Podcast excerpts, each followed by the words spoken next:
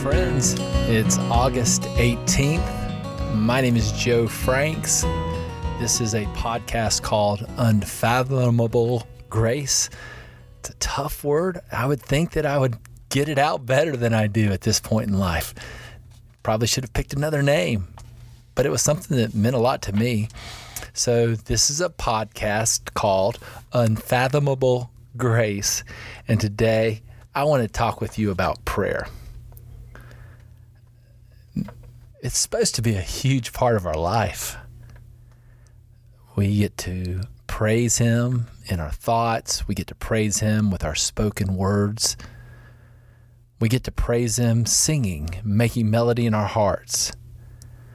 We get to be reminded of areas that aren't quite right areas that are sinful and enjoy the process of repenting, getting rid of those things, putting them away, and running towards Jesus Christ, fixing our gaze on Him, being done with lesser things. We get to ask, we get to receive. We get to cast our cares on Him as He's our emotional therapist. If anyone lacks wisdom, we get to ask of God and trust not in our own wisdom, but in all our ways, follow His direction and His guidance. Oh, we're supposed to pray privately. We get to pray with our families. And, and then there's this thing called the church, which is supposed to be a house of prayer. Ah, in everything, we're to give thanks. The scriptures say, men ought always to pray. And then there's that phrase, we are to pray without ceasing. It's not something we do in life, it's a way of living life. Yeah, that's the invitation, that's the opportunity before us. And at age 52, after 20 plus years of being a minister, after 30 plus years of being a Christian, I still struggle in this regard. Uh, I, I struggle to come to God because I disbelieve the gospel. I disbelieve that I have this best friend, this heavenly Father who's not irritated with me at all, who's not angry with me, who is right there wanting to converse. Uh, sin hinders me.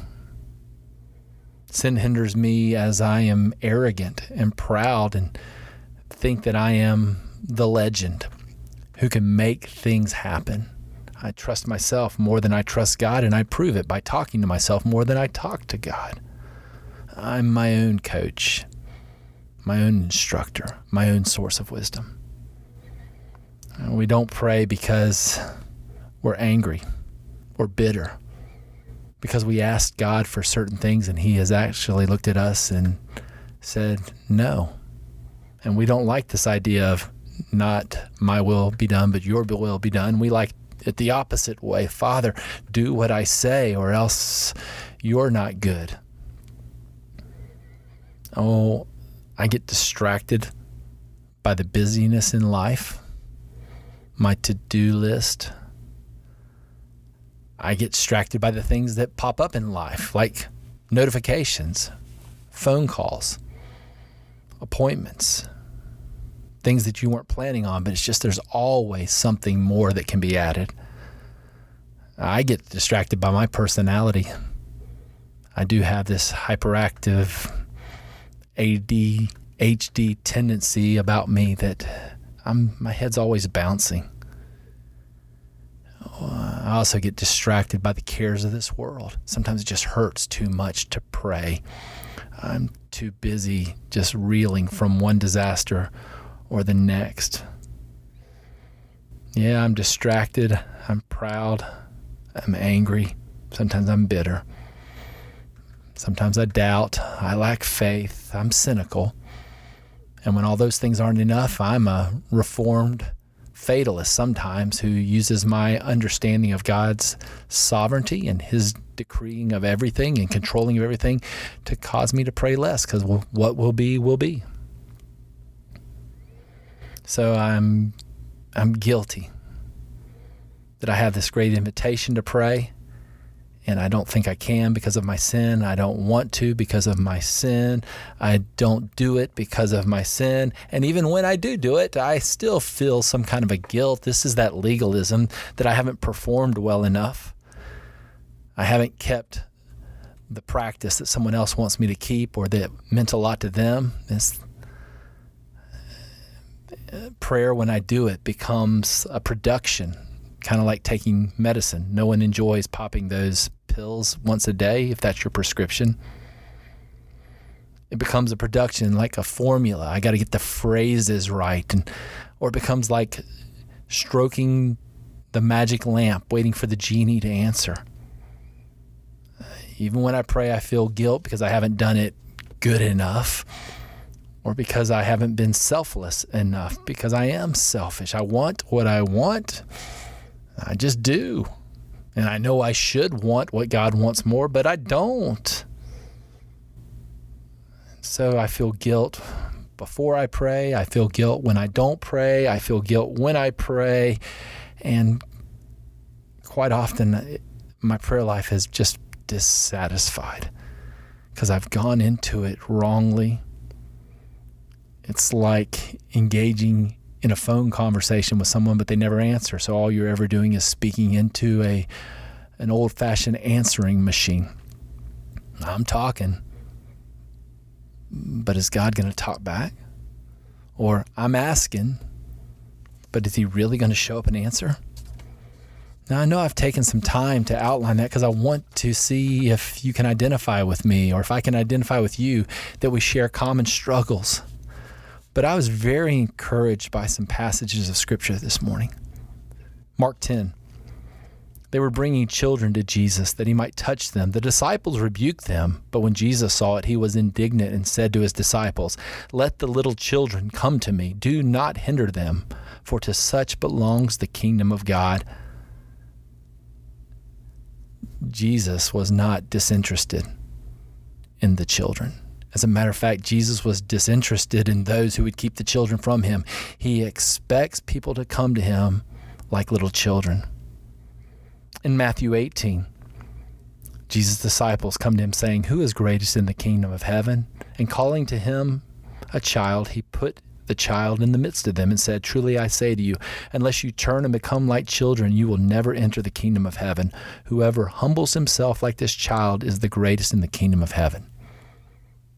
Again, Jesus uses the analogy of a child and says, This is what you're to become like a child.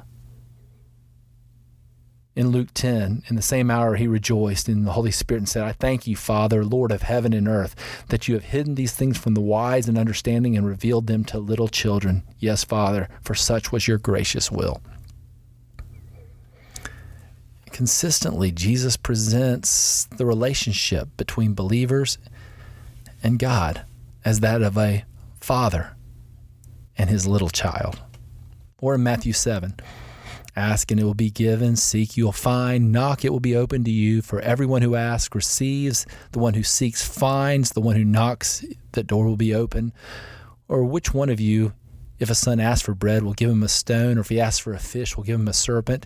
Well, if you then, who are evil, know how to even give good gifts to your children, how much more will your Father who is in heaven give good things to those who ask him?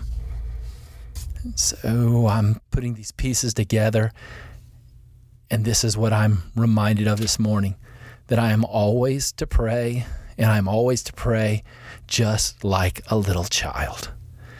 Yes, God is the great sovereign who decrees whatever comes to pass. Yes, Jesus is my elder brother. Yes, the Holy Spirit is my helper. But I'm taught to pray even by Jesus, starting with the words, Our Father. It's a relationship. I don't need my children to think about their words before they come in and talk with me. Just come on, walk down the road with me.